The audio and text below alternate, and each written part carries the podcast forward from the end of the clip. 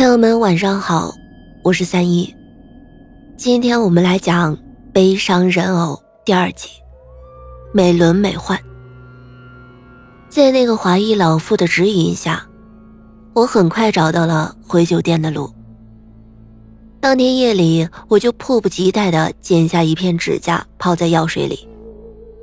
第二天清早，我惊讶地发现，瓶子里的指甲不见了。取而代之的是一个两个月大的胎儿。他脑袋硕大，皮肤透明，背后拖着一条尾巴，就像一只尚未进化完成的小青蛙。我没想到它的生长是如此之快，于是匆匆结束了旅游，登上返程的飞机。回到家里，我按照老妇人的指示，把它放置在了鱼缸里。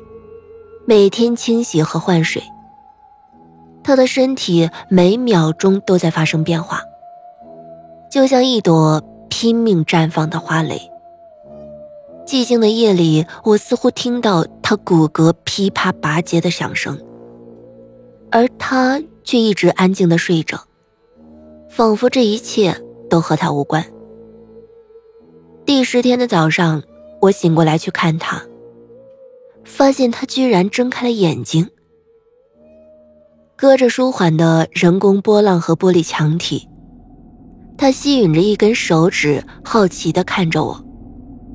两只眼睛又黑又亮，就像沉甸甸的葡萄。我竟然忍不住哭了。他就是我，我的过去。还有什么比直视自己成长历程更加激动的事情呢？那天我给他起了个名字叫美焕，我叫美伦，美伦美奂，多么美好的一对儿。一个月的时候，他已经有了两岁大小。他开始学会用鬼脸和语言表达自己的思想。比如今天早上，他就很不满意的嘟着嘴对我说：“这里太挤了，我想要一间漂亮的大房子。”于是我再次去了水族馆，买了那只亚克力生态鱼缸。鱼缸送来后，美焕果然很喜欢。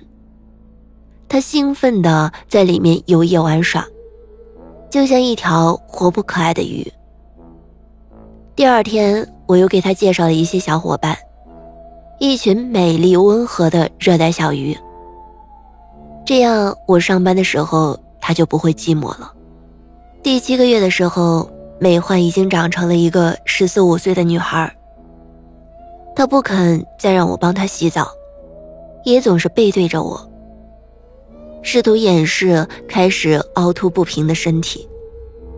我抚摸着她的头发，对她说：“亲爱的，这没有什么可害羞的。我熟悉你的一切，正如自己。”这个时候的她已经有了一米六的身高。那只亚克力鱼缸已经装不下它了，我只好另外定制了一只超大的鱼缸，在里面放满了清甜的水和五彩斑斓的花瓣。